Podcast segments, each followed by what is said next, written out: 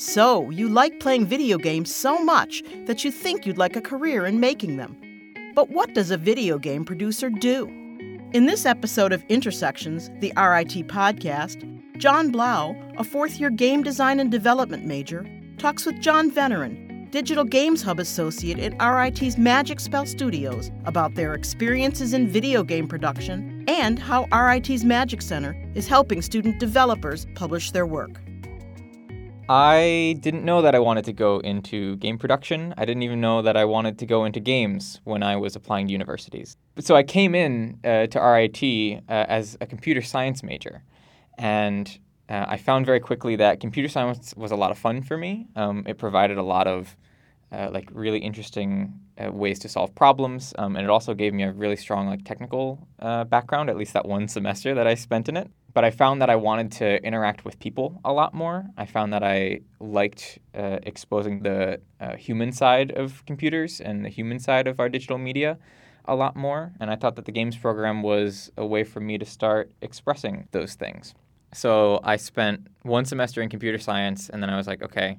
I went to a lot of talks, actually. I saw there were some people from Amazon Game Studio that came in. There were some people from Epic who came in, and I tried to listen to a lot of what they had to say, and I found that that kind of career path was a lot more interesting to me in terms of what I wanted to do and what I wanted to align with. And I wanted to be involved on the cutting edge of a lot of that technology that, especially through high school and throughout the rest of my life, I had been watching and consuming, right? And I think that that was the moment when I was able to talk to some of those people, ask them for some feedback. They took a look at my portfolio, all that sort of stuff. That was a moment when I sort of realized, these are humans behind the screen, right? Mm-hmm. And that I could, actually go out and try to do some of this cool. Yeah, there are real humans who make games. Right. So why production? What was the moment you were like, I want to be a producer? Weirdly enough, that sort of happened before I realized I was going to go into games. I had played a bunch of games through high school. I kept in touch with games media, all that sort of stuff. And there was an Extra Credits episode that I was watching. I think it was in 10th grade. Am I supposed to know what Extra Credit is? Oh, Extra Credits is an online YouTube series. They do a lot of education and also they do a lot of work saying here's in the industry, right? Let's do some game theory stuff. Here's what a producer does. Here's what a game designer does. Here's what a technical artist does. Mm-hmm.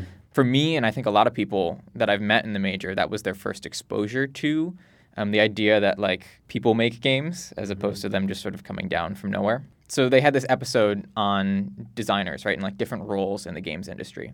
And as I remember it, there was this one, I think it was a 3-minute section dedicated to producers, saying basically these people make the entire team function, basically, right? They pitched them as people who were interdisciplinary collaborators and people who would do problem solving across team boundaries. I thought that that was a really compelling and interesting way of approaching a problem. Sort of taking a more global view of how time gets spent on a project as opposed to being one of the people implementing things. Right. It wasn't so much about I'm producing a result by the end of the day. It was a little bit more intangible. It was a little bit more, it had more to do with making people feel good and making people feel productive. Those were things that I latched on to a lot. Yeah. So when I had the opportunity to swap into game design, I at least had that background in my mind, and luckily enough found some mentors within the program that encouraged me to explore some of those ideas. Yeah, while you were explaining that, I was thinking back to my college experience. So I ended up getting a degree in English, and I got a job in QA at a company called Harmonix right out of college. My first project was Rock Band 4 for Xbox 360 and PlayStation 3, testing the game, getting it launched.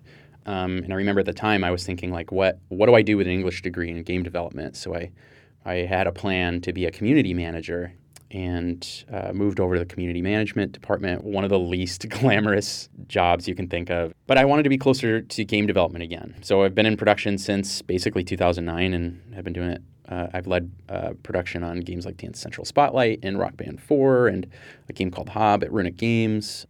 But yeah, you were talking a lot about your experience having exposure to talks, talking about what production is and what the roles are at game development studios and things like that. And back in 2006, 2007, there weren't the resources there are now, and there wasn't the awareness in programs about even what game development is. It's crazy to me how much more prepared you can be. Even though there isn't a production track at RIT, the wealth of resources there are to understand what game development is and be trained in what game development is I think, like, really impressive.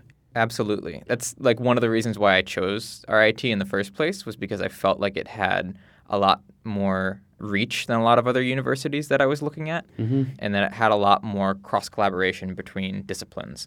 And so I was able to explore things like production, things like design, right, a lot more in depth, especially in my first few moments, because all that interdisciplinary stuff is happening. So I'm glad that I made that choice. What has your experience been like working on projects here? I know I've worked with you in a sort of production capacity, but you've also led some projects. And what's that been like, leading projects and actually working in games?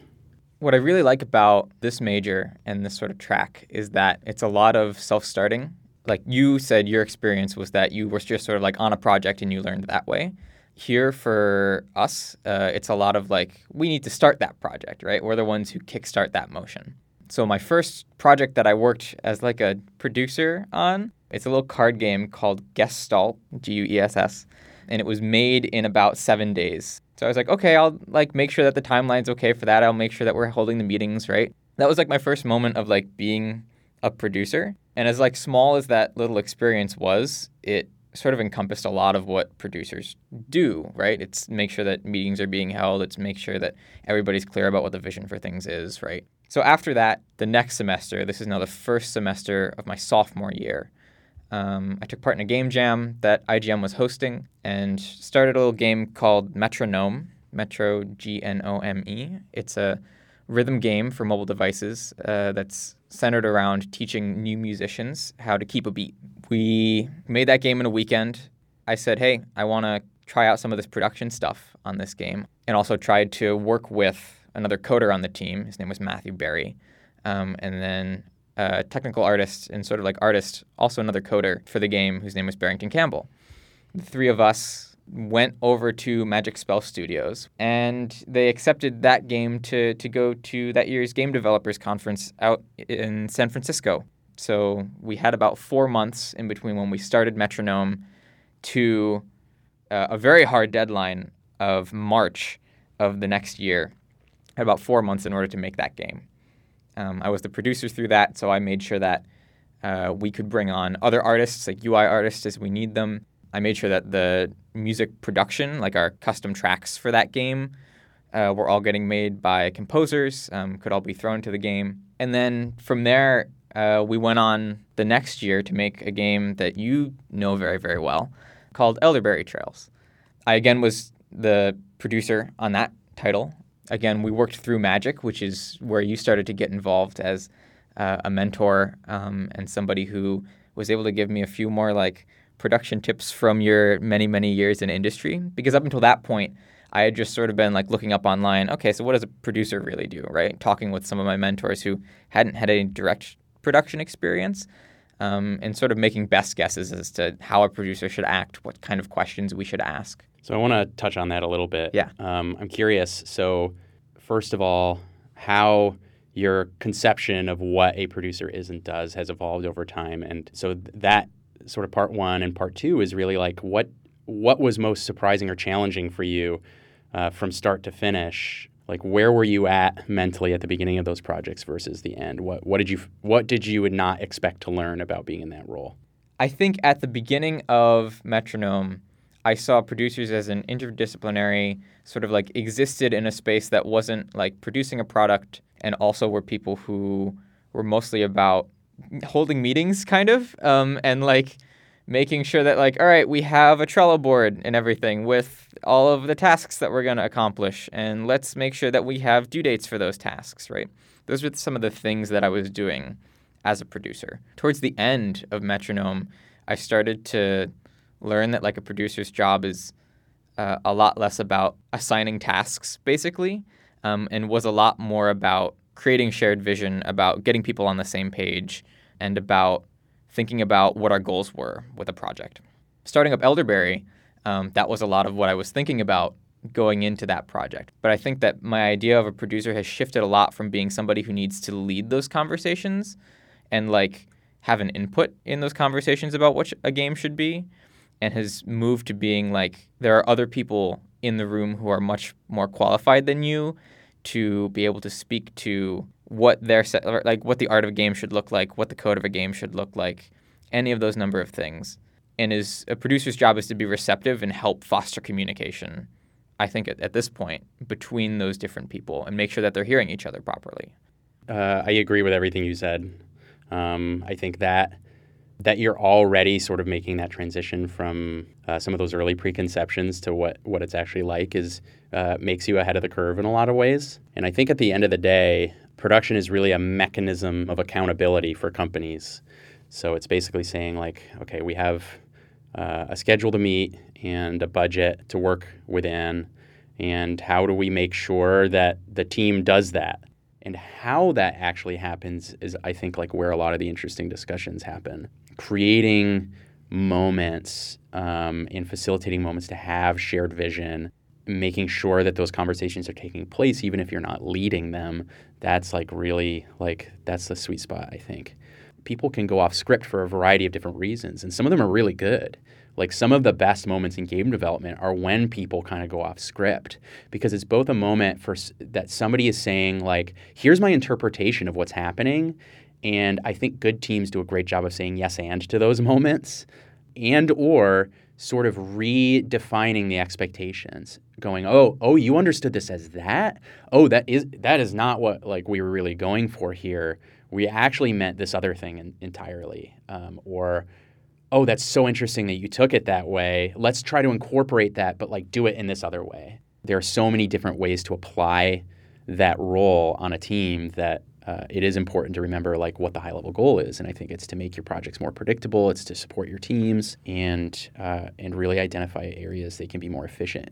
To see how things have evolved since I had to do it, there's a part of me that does look back and go, oh, I wish I had learned this lesson here instead of on the job. This is an opportunity to be working in a slightly safer environment. Like the stakes are a little bit lower and you can kind of mess up a little bit more before you make it out there. But yeah, it's really special, I think, what folks have access to.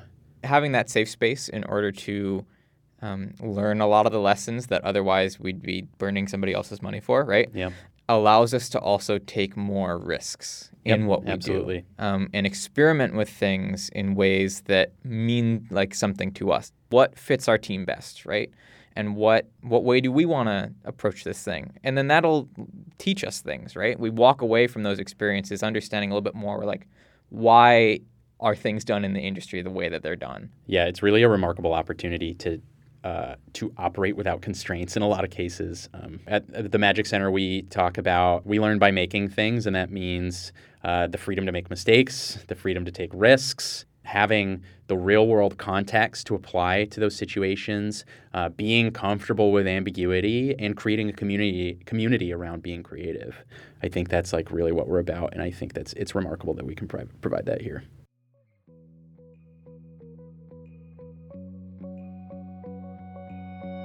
Thanks for listening to Intersections, the RIT podcast, a production of RIT Marketing and Communications. To learn more about our university, go to www.rit.edu. And to hear more podcasts, find us on iTunes or visit us at www.soundcloud.com/RIT Tigers or at www.rit.edu/news/podcasts.